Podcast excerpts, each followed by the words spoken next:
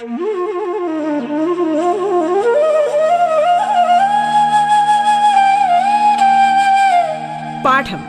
കേട്ടു പഠിക്കാൻ radio കേരളയിലൂടെ.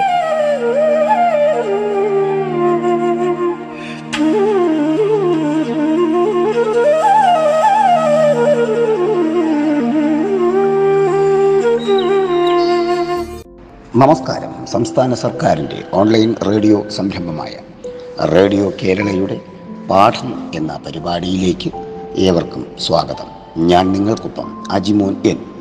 Thiruvananthapuram Pattom Saint Mary's higher secondary സ്കൂളിലെ ഹൈസ്കൂൾ വിഭാഗം മലയാളം അധ്യാപകനാണ്.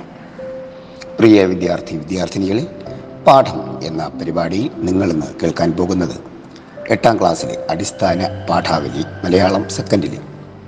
പ്രാരംഭ പാഠങ്ങൾ മുതലുള്ള അവലോകനമാണ് നമ്മളിന്ന് നടത്തുന്നത്. പ്രിയമുള്ളവരെ ഇന്ന് നമ്മൾ കേരള പാഠാവലി അടിസ്ഥാന പാഠാവലിയിലെ പിന്നെയും പൂക്കും ഈ ചില്ലകൾ എന്ന യൂണിറ്റാണ് അവലോകനം ചെയ്യുന്നത്.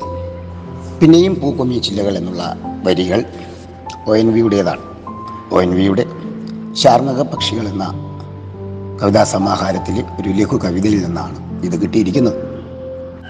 ചില്ലകൾ പിന്നെയും പൂക്കുക എന്ന് പറയുമ്പോൾ നമുക്ക് നഷ്ടപ്പെട്ടു പോയ ഏതെങ്കിലും ഒരു കാര്യത്തെക്കുറിച്ചുള്ള ഒരു പ്രത്യാശയും ഒരു പ്രതീക്ഷയുമാണ് ഉദ്ദേശിക്കുന്നത്. പിന്നെയും പൂക്കും ഈ ചില്ലകൾ എന്ന് പറയുമ്പോൾ തന്നെ അതിലൊരു പ്രത്യാശയുടെ ലക്ഷണമുണ്ട് ഇതിൽ നിങ്ങൾക്ക് പഠിക്കാൻ വെച്ചിരിക്കുന്നത് പുതുവർഷം ആ വാഴവെട്ട് അതുപോലെ തന്നെ എണ്ണ നിറച്ച കരണ്ടി. ഈ മൂന്ന് പാഠങ്ങളാണ് നിങ്ങൾക്ക് പഠിക്കാൻ തന്നിരിക്കുന്നത്. അതിനു മുൻപ് തന്നെ നമ്മൾ ആ പ്രവേശിക ഭാഗം ഒന്ന് ചർച്ച ചെയ്യുന്നു. പ്രവേശികയിൽ വേരും തളിയും എന്ന് പറയുന്ന ഒരു പാഠമുണ്ട്. ഒരു ലഘു കവിതയുണ്ട്. ആ കവിതയിൽ പി കെ പാറക്കടവ് പറഞ്ഞിരിക്കുന്ന ഒരു സംഭവം ഒരു നിരീക്ഷണമുണ്ട്. ഭൂമിയിലായിരിക്കുമ്പോൾ ഒരു കീറ് ആകാശവും ആകാശത്തായിരിക്കുമ്പോൾ ഒരു പിടി മണ്ണും മനസ്സിൽ സൂക്ഷിക്കുക. ഭൂമിയിലും നിങ്ങൾ തളിർക്കും ആകാശത്തിലും വേര് പടരും ഇതാണ് കവിതയുടെ നിരീക്ഷണം. അപ്പോൾ നമ്മളത് നേരത്തെ പഠിച്ചിട്ടുള്ളതാണ്. എങ്കിൽ പോലും ഒന്ന് ഓർക്കുക നമ്മൾ നമ്മുടെ അടിസ്ഥാനങ്ങളെ നമ്മുടെ പാരമ്പര്യങ്ങളെ ഹൃദയത്തിൽ മനസ്സിൽ കൊണ്ടു നടക്കുമ്പോൾ നമ്മുടെ ചിന്തകളെ ഉന്നതങ്ങളിലേക്ക് ഉയർത്തുമ്പോൾ അത് ഭൂമിയെ മറക്കാതെ ഉന്നതത്തിലേക്ക് ചിന്തിക്കുന്ന ഒരു അവസ്ഥയെക്കുറിച്ചാണ് പറയുന്നത്. ഭൂമിയിലിരിക്കുമ്പോൾ ആകാശത്തെക്കുറിച്ച് ചിന്തിക്കുക ആകാശത്ത് ഇരിക്കുമ്പോൾ മണ്ണിനെ മനസ്സിൽ സൂക്ഷിക്കുക. നമ്മൾ ഭൂമിയിൽ തളിർത്ത് വളരും ആകാശത്തിൽ നമ്മുടെ വേര് പടരും. നമ്മൾ ഉന്നതത്തിലിരിക്കുമ്പോൾ മണ്ണിനെയും മണ്ണിലിരിക്കുമ്പോൾ ഉന്നതത്തെയും നമ്മൾ ഓർക്കുക ചിന്തിക്കുക. നമ്മുടെ പാരമ്പര്യവും ഒക്കെ മനസ്സിൽ സൂക്ഷിച്ചുകൊണ്ട് ആയിരിക്കണം നമ്മുടെ ജീവിതത്തെ നിരീക്ഷിക്കേണ്ടത് എന്നുള്ളത് കവി വളരെ വ്യക്തമായിട്ട് അവതരിപ്പിക്കുന്നു. അപ്പോൾ ആ ഒരു പശ്ചാത്തലത്തിൽ നമ്മൾ പുതുവർഷം എന്ന കവിത പരിശോധിച്ചാൽ ഒരു കുട്ടി അല്ലെങ്കിൽ കവയിത്രി വിജയലക്ഷ്മി തന്റെ ഹൃദയത്തിലേക്ക് തന്റെ ബാല്യകാലത്തിന്റെ നിരീക്ഷണത്തെ കൊണ്ടുവരികയാണ്. അമ്മയുടെ അനുസരണത്തിലൂടെ വളരുകയും അമ്മ നൽകുന്ന പാഠങ്ങളും ജീവിത ചിന്തകളുമെല്ലാം ഹൃദയത്തിൽ ഉൾക്കൊണ്ട് സൗഹൃദവും സ്നേഹവും ഭക്തിയും നിറഞ്ഞ ഒരു ബാല്യകാലത്തിന്റെ ചിത്രം കവയിത്രിയുടെ മനസ്സിലേക്ക് കടന്നു വരുന്നു. അമ്മയോടൊപ്പം പൂക്കളം തീർത്തതും ഓണനാളിന്റെ തനിമയെ ഹൃദയത്തിൽ ലാളിച്ചതും ഒക്കെ കവിയുടെ ഹൃദയത്തിലേക്ക് കവയിത്രിയുടെ ഹൃദയത്തിലേക്ക് കടന്നു വരുന്നു. എന്നാലിപ്പോൾ ആകട്ടെ ആകുല ചിന്തകൾ കാലഘട്ടം കടന്നു പോകുമ്പോൾ കാലഘട്ടത്തിലൂടെ ജീവിച്ചു പോകുമ്പോൾ കാലഘട്ടം സൃഷ്ടിച്ച അരക്ഷിതാവസ്ഥയുടെ ഒരു ചിത്രം അരക്ഷിതാവസ്ഥയുടെ ഒരു ചിന്ത കവയിത്രിയുടെ ഹൃദയത്തിൽ കടന്നു വരുന്നു. ജീവിതത്തിന്റെ ആനന്ദങ്ങൾ എന്നത് ഇന്നത്തെ കാലഘട്ടത്തിൽ അത് കേവലം ആനന്ദം മാത്രമായി അവശേഷിക്കുകയാണ്. ഓണവും മലയാളവും ഒക്കെ മറന്നു പോകുന്ന ഒരു തലമുറയുടെ പിന്മാറ്റം കവയിത്രിയെ വല്ലാതെ വേദനിപ്പിക്കുന്നതായിട്ട് കാണാം. ഇപ്പോൾ എല്ലായിടത്തും ഫ്ലാറ്റുകളും ബാൽക്കണികൾ നിറഞ്ഞ കെട്ടിടങ്ങളുമാണ്. അവിടെ ഓണമില്ല. ഓണത്തിന്റെ കൂട്ടായ്മയില്ല. അമ്മയുടെ വേബധു ഇറയിൽ നിറഞ്ഞ മുഖം മാത്രമാണ് കവയിത്രിയുടെ ഹൃദയത്തിൽ. പക്ഷെ ഇന്നല്ലെങ്കിൽ നാളെ എല്ലാ പൂക്കളങ്ങൾക്കും മീതെയാണ് തന്റെ അമ്മ എന്നും ഒരു ഐശ്വര്യത്തിന്റെ കാലഘട്ടം തന്റെ ജീവിതത്തിലേക്ക് വലതുകാൽ വെച്ച് കയറി വരുമെന്നും കവയിത്രി പ്രത്യാശിക്കുകയാണ്. നമ്മളിവിടെ ഓർക്കേണ്ട കാര്യം മൂന്ന് കാലഘട്ടത്തിന്റെ വ്യക്തമായ ചിത്രം. ഭൂതഭാവി വർത്തമാനങ്ങളുടെ ഭൂതവർത്തമാന ഭാവി കാലങ്ങളുടെ ഒരു വ്യക്തമായ ചിത്രം. ഒപ്പം ഭാവി കാലം നൽകുന്ന ആശങ്കയും കവയിത്രിയെ വല്ലാതെ അസ്വസ്ഥപ്പെടുത്തുന്നു അസ്വസ്ഥയാക്കുന്നു. ഈ അസ്വസ്ഥതയ്ക്ക് കാരണം എന്താണെന്ന് ചോദിച്ചാൽ കാലഘട്ടം സൃഷ്ടിച്ച അരക്ഷിതാവസ്ഥ തന്നെയാണ്. കാലഘട്ടത്തിന്റെ ഒരു പ്രത്യേകത കൂടി കവയിത്രി ഇവിടെ പറയുന്നു. അപ്പോൾ നമുക്ക് വ്യക്തമാകുന്ന കാര്യം ഓരോരോ കാലഘട്ടത്തിലും മനുഷ്യൻ അവശേഷിപ്പിച്ചു പോയ ചിന്തകൾ പാരമ്പര്യങ്ങൾ ഒക്കെയും അവനെ വേദനിപ്പിക്കുന്ന തരത്തിലാണ് കൊണ്ടുപോയിക്കൊണ്ടിരിക്കുന്നത്. ജീവിതം എന്നത് ഒരു വലിയ സമ്പത്തും ദാനവുമാണെന്ന് നമ്മൾ കരുതുന്നു ആഗ്രഹിക്കുന്നു.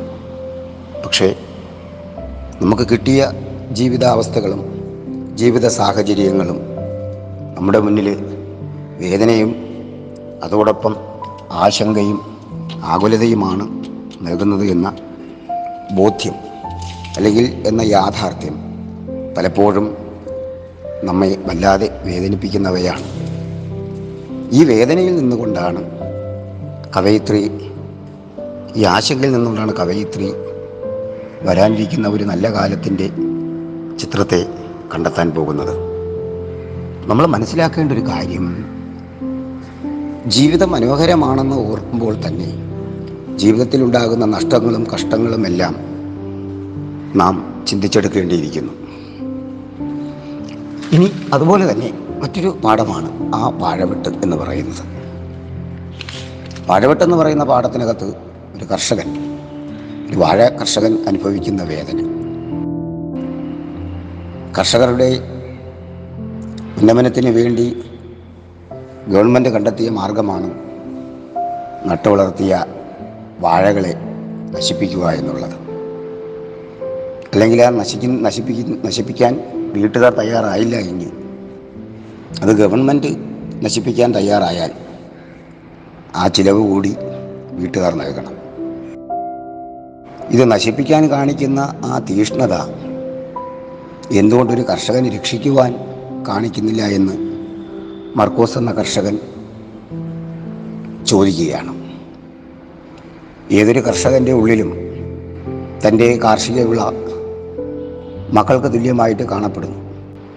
കൃഷിയെ സ്നേഹിക്കുന്ന മണ്ണിനെ സ്നേഹിക്കുന്ന ഒരു മനുഷ്യന്റെ ഹൃദയ നൊമ്പരം ആ വാഴവിട്ട് എന്ന് പറയുന്ന കൃതിയിൽ നമുക്ക് കാണാൻ കഴിയും. എന്തായാലും ഉച്ചതിരിഞ്ഞപ്പോൾ വാഴവിട്ടുകാർ വന്നെങ്കിലും മർക്കോസ് ചേട്ടൻ ആശുപത്രിയിലായിരുന്നു. ആ വാഴയെ നശിപ്പിക്കുവാൻ വേണ്ടി മർക്കോസ് ചേട്ടൻ തയ്യാറായിരുന്നു. ഒരു കുഴിവെട്ടി നശിപ്പിക്കാൻ ഒരുങ്ങിയപ്പോൾ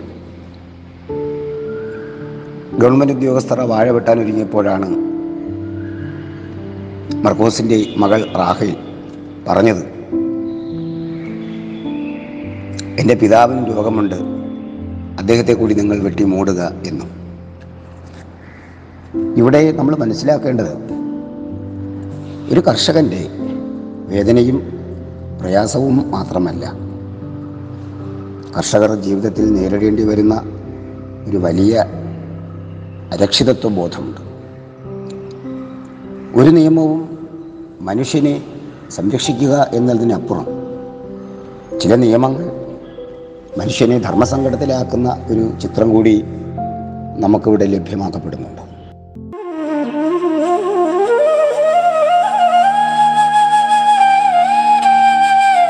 പാഠം കേട്ടു പഠിക്കാൻ റേഡിയോ കേരളയിലൂടെ. പാഠത്തിൽ ഇനി ഇടവേള.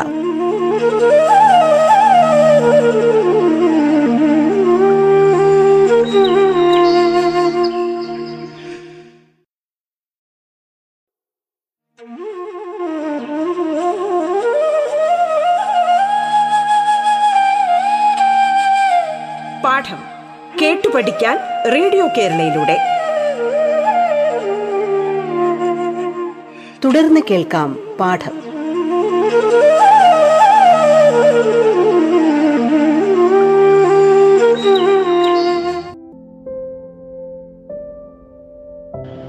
നാം മനസ്സിലാക്കേണ്ട ഒരു കാര്യം. നമ്മുടെ മുന്നിൽ കർഷകരെ സംരക്ഷിക്കുവാൻ കർഷകരെ ഉയർത്തുവാൻ പര്യാപ്തമായ നിയമസംഹിതകൾ രൂപപ്പെടുന്നില്ല. അല്ലെങ്കിൽ അതിനുവേണ്ടി ആരും തയ്യാറാകുന്നില്ല എന്നുള്ളതാണ്.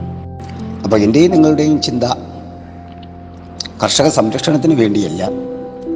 കർഷകരുടെ ദ്രോഹത്തിന് വേണ്ടിയാണ് ഓരോ നിയമങ്ങളും ഇവിടെ ആവിഷ്കരിക്കപ്പെടുന്നത്. ഇത് നമ്മൾ ചിന്തിച്ചെടുക്കുക ഇത് നമ്മൾ മനസ്സിലാക്കുക. അപ്പോൾ ആ ഒരു നിരീക്ഷണം നമ്മൾ വ്യക്തമായിട്ടും ഇവിടെ മനസ്സിലാക്കണം. ഇനിയൊരു കഥാപാത്ര നിരൂപണത്തിന് വേണ്ടിയുള്ള ചിത്രം കൂടി ഇതിനകത്തുണ്ട്. മർക്കോസ് എന്ന് പറയുന്ന കഥാപാത്രത്തെ നിരൂപണം ചെയ്യുമ്പോൾ മർക്കോസ് എന്ന കർഷകന്റെ സ്വഭാവ ചിത്രീകരണം നടത്തുമ്പോൾ നമ്മളെ പാഠത്തെക്കുറിച്ച് പൂർണമായും മനസ്സിലാക്കുകയാണ്. ഇനി നമ്മൾ കണ്ടെത്താൻ പോകുന്ന അവലോകനം ചെയ്യുന്ന ഒരു പാഠം എന്ന് പറയുന്നത് എണ്ണ നിറച്ച കരണ്ടി എന്ന പാഠമാണ്.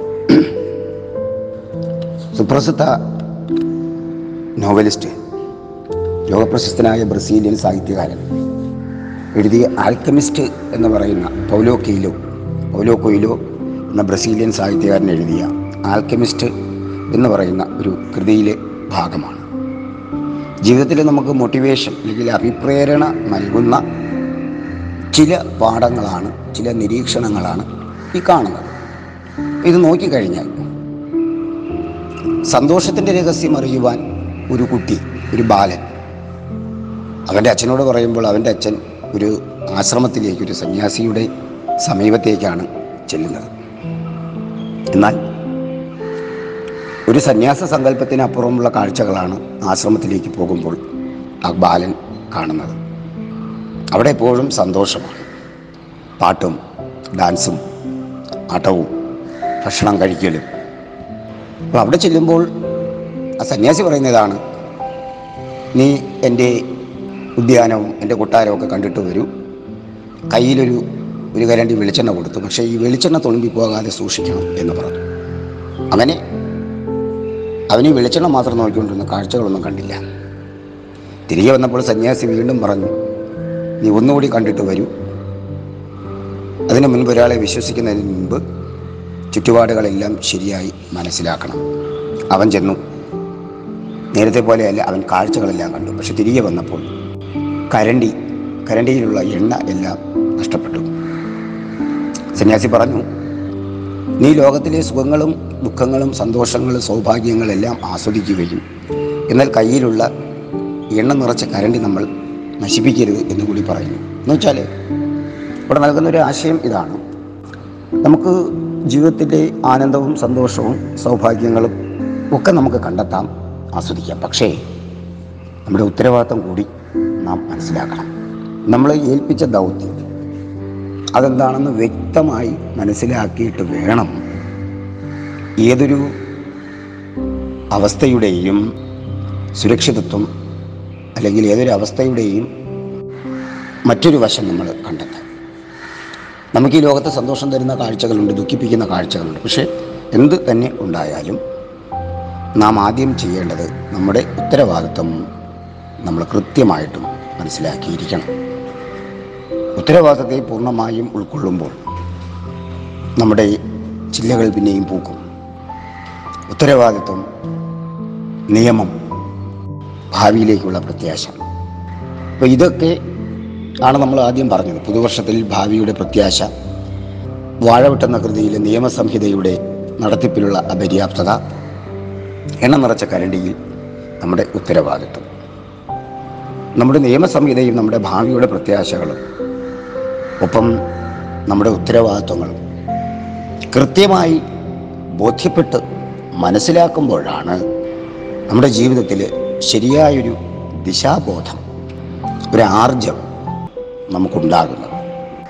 ഒരു വിദ്യാർത്ഥി തന്റെ ഉത്തരവാദിത്വത്തെ നിർവഹിക്കുമ്പോൾ ഒരു ഭരണകർത്താവ് തന്റെ ഉത്തരവാദിത്വത്തെ പൂർണമായും ജനങ്ങൾക്ക് വേണ്ടി ഉപയോഗിക്കുമ്പോൾ മാതാപിതാക്കൾ തങ്ങളുടെ വ്യക്തമായ കടമകളെ ഉൾക്കൊള്ളുമ്പോൾ ഒരു പൊതുസമൂഹം ജീവിക്കുന്ന പൊതുസമൂഹത്തിൽ ജീവിക്കുന്ന സകല വ്യക്തികളും തങ്ങളുടേതായ വ്യത്യസ്തമായ ഉത്തരവാദിത്വം എന്താണെന്ന് കാര്യമായി ഗ്രഹിച്ചതിന് ശേഷം അതിനുവേണ്ടി പരിശ്രമിക്കുമ്പോൾ പ്രവർത്തിക്കുമ്പോഴാണ് പിന്നെയും പൂക്കും ഈ ചില്ലകൾ എന്ന ചിന്ത വളരെ ക്രിയാത്മകമാകുന്നത്. ഇപ്പം ഇവിടെ നമ്മൾ എണ്ണ നിറച്ച കരണ്ടിയിൽ നോക്കുമ്പോൾ നമുക്ക് ഒരുപാട് നിരീക്ഷണങ്ങളുണ്ടെങ്കിലും അതിലെ കേന്ദ്ര കഥാപാത്രമായി നിൽക്കുന്നത് സന്യാസി വര്യൻ ജ്ഞാനികളിൽ ജ്ഞാനിയാണ് എന്നുള്ള ചിന്ത തന്നെയാണ്. അത് നമ്മൾ കൃത്യമായി മനസ്സിലാക്കുക. സന്യാസി വര്യൻ ജ്ഞാനികളിൽ ജ്ഞാനിയാണെന്നുള്ള കൃത്യത നമ്മൾ ഓർക്കുമ്പോൾ ആ നിരീക്ഷണത്തിന്റെ ഉത്തരം നമ്മൾ കണ്ടെത്തുമ്പോഴാണ് ഈ പാഠത്തിന്റെ അർത്ഥം നമുക്ക് മനസ്സിലാകുന്നത്. അപ്പോൾ പ്രിയ വിദ്യാർത്ഥി വിദ്യാർത്ഥിനികളെ പിന്നെയും പൂക്കും ഈ ചില്ലകൾ എന്ന യൂണിറ്റിന്റെ ഉൾക്കൊള്ളി ഉൾക്കൊള്ളിച്ചിരിക്കുന്ന മൂന്ന് പാഠങ്ങളും നമ്മൾ അവലോകനം ചെയ്തു കഴിഞ്ഞു. ഇപ്പോൾ ഇനി അവലോകനത്തിന്റെ വെളിച്ചത്തിലായിരിക്കണം. വരാനിരിക്കുന്ന പരീക്ഷയ്ക്ക് വേണ്ടി നിങ്ങൾ തയ്യാറെടുക്കേണ്ടത്. അങ്ങനെ തയ്യാറെടുക്കുമ്പോൾ നമുക്ക് പരീക്ഷ നന്നായിട്ട് ഈസിയായിട്ട് എളുപ്പമായിട്ട് മാറും. അതുകൊണ്ടാണ് ഞാൻ പറഞ്ഞത്. അത് നമ്മുടെ ഉത്തരവാദിത്തമാണ്. അത് നമ്മുടെ ചില്ലകൾ പൂക്കുന്നതിനുള്ള ഒരു ഉത്തരവാദിത്തമാണ്. പാഠഭാഗങ്ങളെ ക്രമമായി ക്രിയാത്മകമായി അവലോകനം ചെയ്യുമ്പോൾ ഉണ്ടാകുന്ന ഒരു നിരീക്ഷണം. അപ്പോൾ എല്ലാവർക്കും എല്ലാം മനസ്സിലായി എന്ന് കരുതട്ടെ. ഏവർക്കും ഒരു നല്ലൊരു ദിനം ആശംസിക്കുന്നു. Thank you.